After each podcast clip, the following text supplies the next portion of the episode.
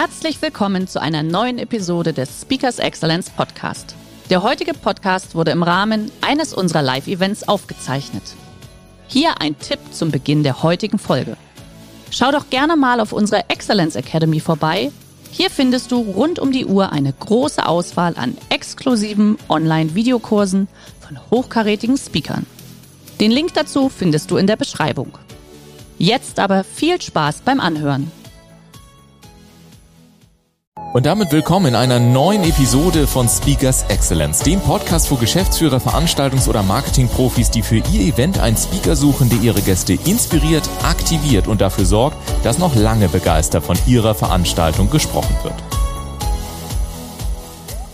Als ich mich auf das heutige Gespräch vorbereitet habe, da war ich zugegebenermaßen erst einmal sprachlos, denn mein heutiger Gast musste nicht nur in frühen Jahren den Verlust der Eltern verarbeiten, sondern im Laufe der Zeit auch noch den Suizid ihrer beiden Geschwister. Ihre Leidenschaft, das Potenzial der Menschen als Mentaltrainerin aufblühen zu lassen, wurzelt somit im ersten Schritt eben nicht auf einem Zertifikat, sondern auf der Entscheidung, sich in das Leben mit all seinen Möglichkeiten zu verlieben und mit unerschütterlichem Glauben an sich selbst alles im Leben zu erreichen.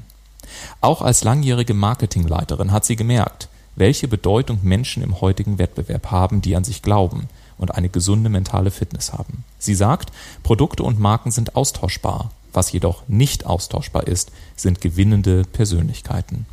Ich freue mich sehr, dass du heute hier bist und sage herzlich willkommen zu der Frau, die in ihren Seminaren und Vorträgen zeigt, wie man mit echter Wertschätzung, vorgelebten Werten und sinnzentrierter Führung dauerhaft auf die Erfolgsspur wechselt und dabei einfach auch mal wieder an das Wichtigste im Leben glaubt, nämlich sich selbst. Herzlich willkommen, Gabriele Wimbler. Schön, dass du da bist. Vielen herzlichen Dank für die Einladung. Ich freue mich ebenso riesig auf das Gespräch mit dir. Sehr, sehr schön. Ich hatte gerade schon wieder Gänsehaut, als ich die Anmoderation gesprochen habe. Und ähm, ja, habe so auch so gedacht, das Schöne bei dir ist, du sprichst auch in deinem Kontext auf deiner Webseite davon, dass du, oder es wird auch über dich gesagt, dass du eine Trainerin der neuen Generation bist. Was ist das eigentlich genau? Ja, für mich ist es nicht Mainstream zu sein. Und ähm, du hast es auch in der Anmoderation schon gesagt, die Menschen fühlen, ob du aus erlernten Wissen sprichst oder vom erlebten Wissen. Und die neue Zeit, wir sehen ja einen ganzen starken Zeit der Transformation, erfordert neue Werte. Und ich bringe die ein, wie Wertschätzung, wie Selbstwert und bin einfach, fühle mich anders als alle anderen. Und das zeichnet für mich die Trainer der neuen Generation aus. Ich kann mir vorstellen, dass jetzt jemand sagt, Wertschätzung als neuer Wert, sollte das nicht eigentlich ein selbstverständlicher Wert sein? Wo ist der Unterschied? Ja, steht in jedem Leitbild, wenn ich die Briefinggespräche mit den Unternehmen führe, aber man weiß oft nicht, ist es dann nur eine Wortschätzung, weil stehen tut sie, wie du richtig sagst, überall. Aber ob das dann auch tatsächlich gelebt wird, das fühlt, fühlt man dann bereits beim Mindset im Unternehmen und natürlich auch beim Briefinggespräch mit den Vorgesetzten. Da spürt man das, ob das auch vorgelebt wird. Und Papier ist ja bekanntermaßen geduldig. In deiner Arbeit geht es ja ganz viel darum, sich aus seiner eigenen Einzigartigkeit bewusst zu werden. Jetzt ist das ein Thema, was, äh, sagen wir mal, viele Menschen über Jahre versuchen rauszufinden. Gleichzeitig hat man ja im unternehmerischen Kontext dafür immer nicht Jahre Zeit, sondern vielleicht mal zwei oder drei Tage. Was sind denn so zwei, drei Abkürzungen aus deiner langjährigen Erfahrung, äh, vielleicht auch eine Übung oder so, die man jetzt schon als Hörer und Hörerin auch dieses Interviews machen kann, um diesen Prozess so ein bisschen zu beschleunigen und auch klare Antworten auf diese Frage zu bekommen, was macht mich eigentlich einzigartig? Ja, erstens mal äh, sich bewusst machen, was sind die erfolgsverhindernden Glaubenssätze, weil wenn du nicht an dich glaubst, wie sollen es andere tun? Und diese Wertschätzung, sich selber mich wichtig zu nehmen, ähm, verwechseln viele mit Egoismus. Also es ist das Gegenteil, sondern wenn du nicht an deine Einzigartigkeit, an deinen Wert glaubst, kannst du nicht erfolgreich sein. Wenn du nicht an dein Produkt, an deine Dienstleistung glaubst, kannst du nicht erfolgreich sein. Und zu den Tools, erstens mal, viele haben erfolgsverhindernde Glaubenssätze, weil die haben in der Kindheit Sätze gehört wie, wer bist du denn schon? Nimm, nimm dich nicht so wichtig, sei leise, sei ruhig. Und diese Glaubenssätze prägen uns dann ein ganzes Leben lang. Und wichtig, Schritt eins, sich mal sich diese erfolgsverhindernden Glaubenssätze bewusst zu machen, notieren und dann austauschen durch neue Glaubenssätze. Ganz wichtig, sich die einzigartigen Talente und Fähigkeiten aufschreiben. Was kann man besonders gut? Was hast du schon alles erreicht in deinem Leben? Was hast du schon geschafft? Was sind, das sind enorme Ressourcen und sei stolz auf dich, lob dich regelmäßig.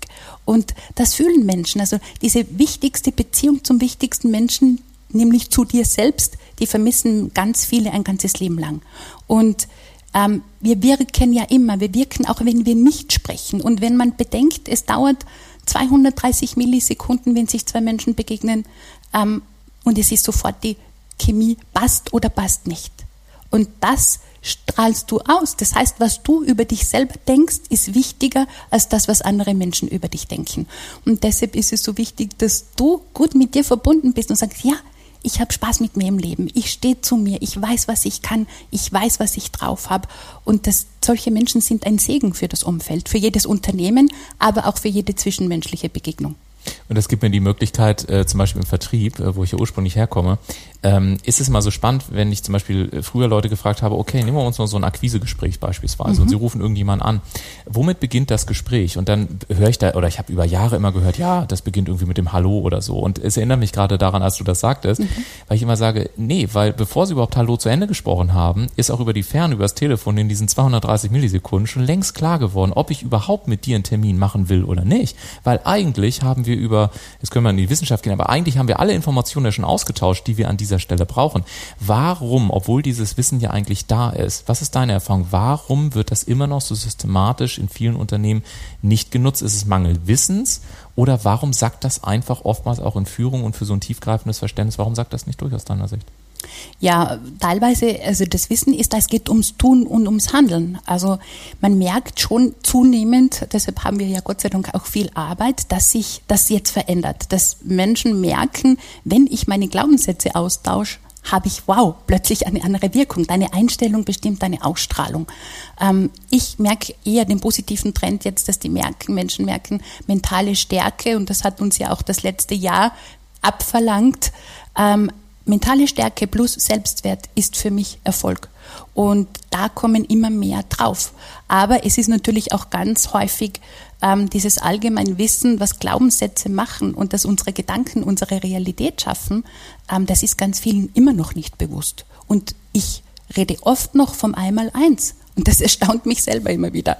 Ja, also es gibt positiv gesehen noch eine ganze Menge zu tun, auch eine ganze Menge Menschen, denen du dann helfen kannst. Ich, du hast jetzt schon ein paar Mal gesagt, die Glaubenssätze auszutauschen. Ja? Mhm. Ich würde da gerne noch mal so ein bisschen näher nachfragen, weil ich kann mir vorstellen, dass jetzt vielleicht ein paar Hörer und Hörerinnen da draußen sitzen, die sagen, ja, das habe ich schon mal irgendwie gehört, dann soll ich da irgendwas anderes mhm. denken. Aber wie mache ich es denn konkret? Also weil oftmals ist es doch so in der, in der unternehmerischen Praxis, ähm, dass wenn ich zum Beispiel eine Aufgabe bekomme, dann denke ich mir vielleicht, oh nee, das schaffe ich nicht oder das kann ich nicht oder wie soll ich das jetzt auch noch hinkriegen und so. Wir haben ja so einen ganzen Dialog Dialog in unserem Kopf, mhm. teilweise ja mehrere Glaubenssätze hintereinander. Mhm. Wie soll ich die denn jetzt irgendwie in der Kürze der Zeit ganz konkret austauschen? Ähm, es gibt mal das ganz Einfache ist und das Schnellste, ich nenne es das positive Selbstgespräch. Das kann man im Auto, wir sind so viel im Auto.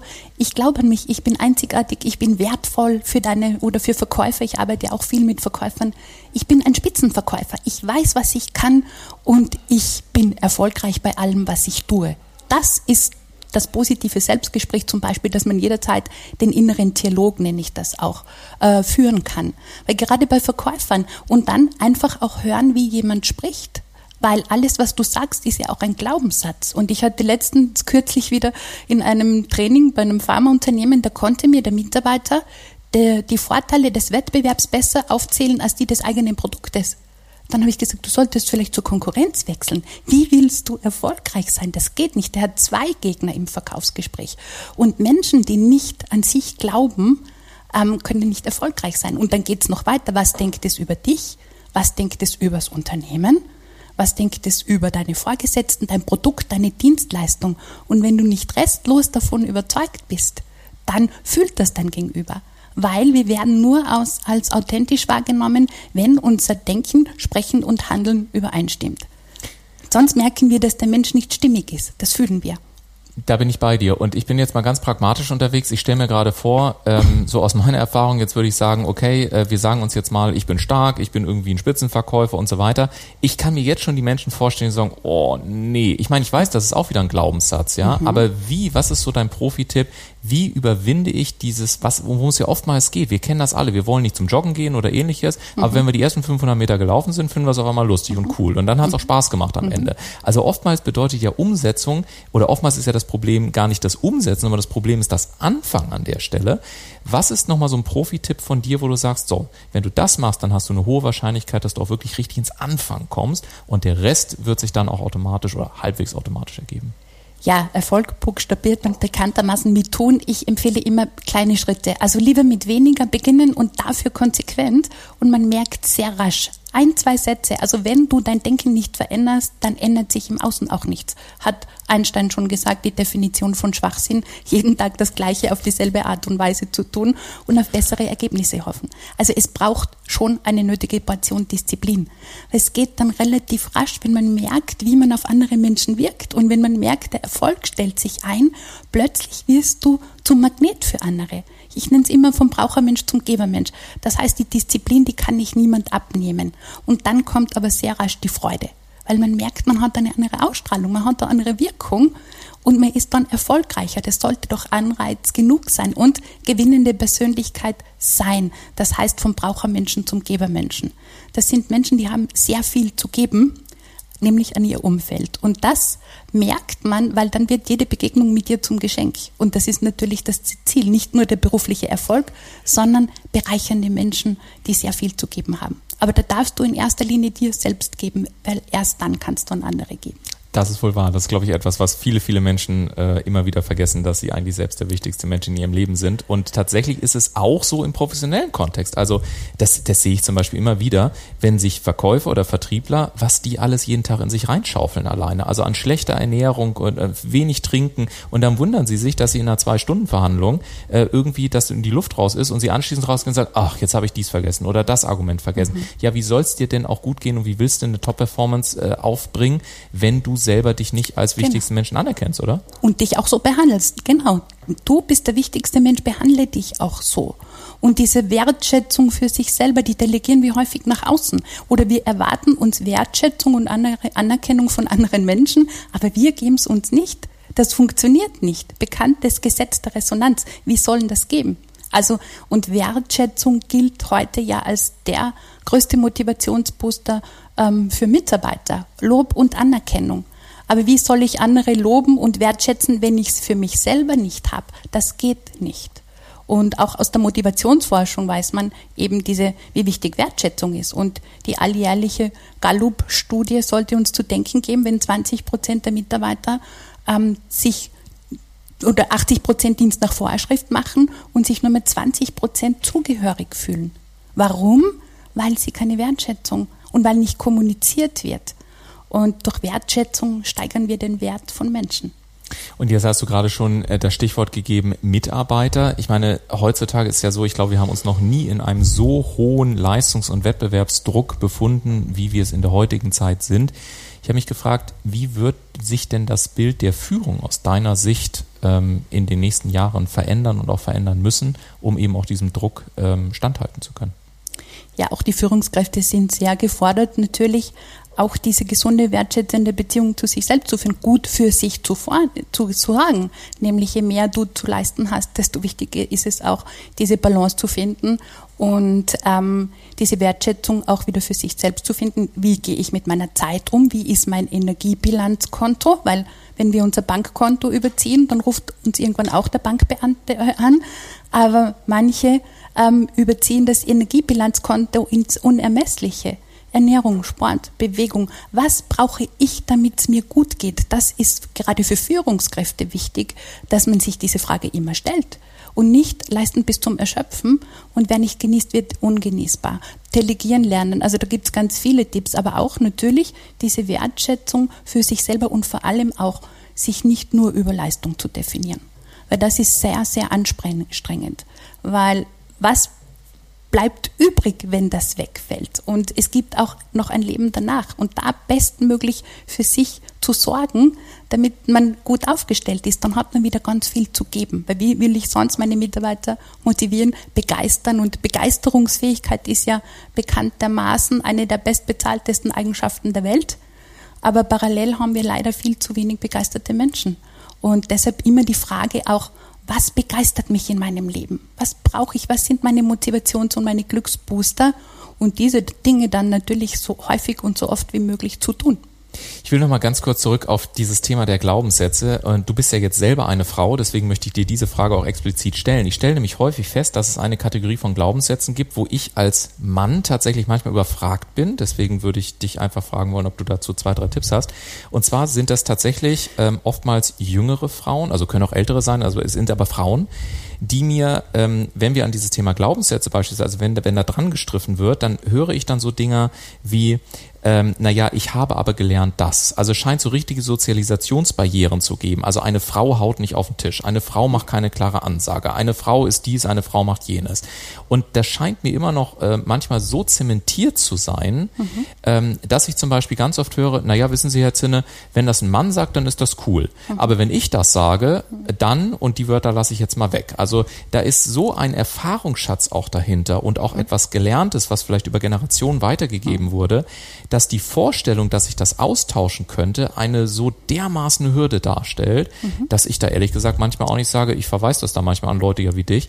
Aber hier im Rahmen des Podcast-Interviews gib doch bitte auch nochmal den Hörerinnen explizit nochmal ein paar Tipps. Wie kann man auch als Frau wirklich in diese Stärke kommen? Wie kann man sich da klar positionieren? Und zwar so, dass man auf der einen Seite seine Weiblichkeit auch zum Ausdruck bringt mhm. und gleichzeitig aber auch in diese Klarheit und in diesen liebevollen, wertschätzenden Umgang mit sich selbst geht. Mhm. Also zum einen sehr wichtig, das stelle ich auch immer wieder fest, diese tief verankerten Glaubenssätze, zu 90 Prozent sind wir ja aus dem Unterbewusstsein gesteuert. Ja. Und wenn wir das ein Leben lang hören, dann ist das der Glaube, den dieser Mensch logischerweise hat. Das heißt, ähm, auch toleranter zu sein und äh, bereit sein, neu zu denken und auch da Andersartigkeit zuzulassen. Aber zurück zu den Frauen.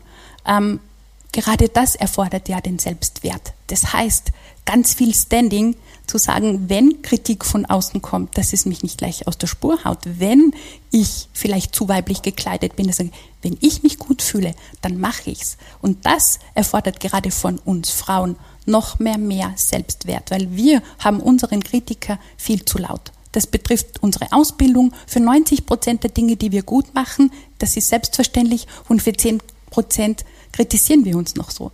Ähm, das das erleben wir überall auf der Bühne. Männer sind, stehen, gehen rauf und sagen, hallo, da bin ich. Und wir sind einfach generell, das stelle ich auch immer wieder fest, viel zu kritisch mit uns selber. Und da ist deshalb der, der Selbstwert für Frauen hat nochmal eine ganz besondere Bedeutung, weil so gut, sobald ich gut mit mir verbunden bin, selbstsicher bin, kann mich das Außen nicht mehr verunsichern. Damit werden wir immer konfrontiert. Das wird es immer geben, Menschen, die dich für irgendetwas verurteilen, angreifen. Aber so what? Mach dein Ding, steh zu dir. Und das ist natürlich dann der wichtigste Selbstwertparameter. Haut's dich gleich bei, bei dem ersten Angriff aus der Spur. Das sind dann die Dinge im Alltag, wo man merkt, wie stark ist dann der Selbstwert. Und je höher der Selbstwert, desto mehr Standing hast du. Und das wünsche ich mir für jede Frau.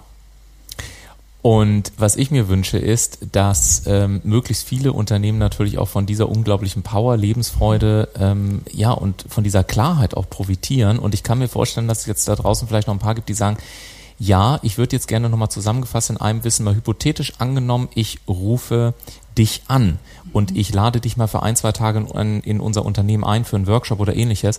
Was ist so ein typisches Ergebnis, was Unternehmen aus der Zusammenarbeit mit dir erwarten dürfen? Also ich helfe Menschen, die Einzigartigkeit zu erkennen, dadurch der Glaube an sich selbst. Dann das nachhaltigste Kapital eines Unternehmens sind selbstbewusste, mental starke Mitarbeiter.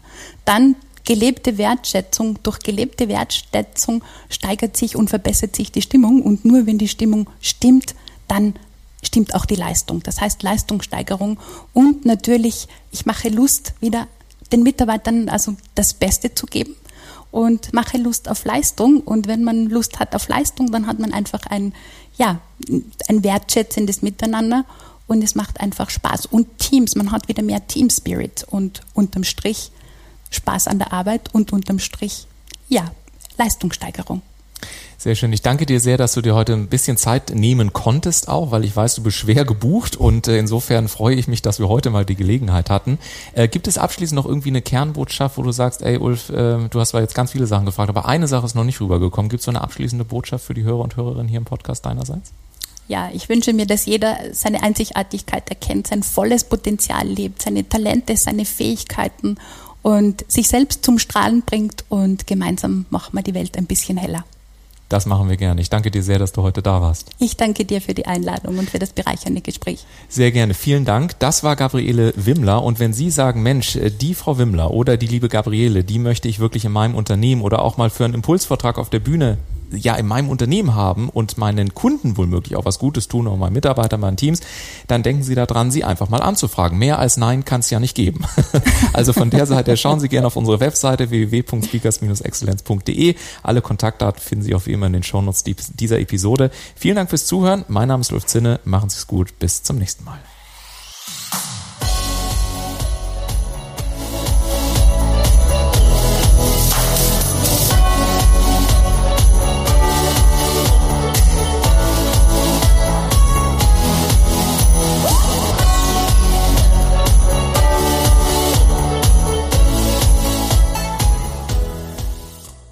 Der heutige Vortrag hat dir gefallen? Dann schau dich doch gerne auf unserem Kanal um oder sei live bei einem Forum dabei. Weitere Informationen findest du in der Beschreibung. Bis zum nächsten Mal.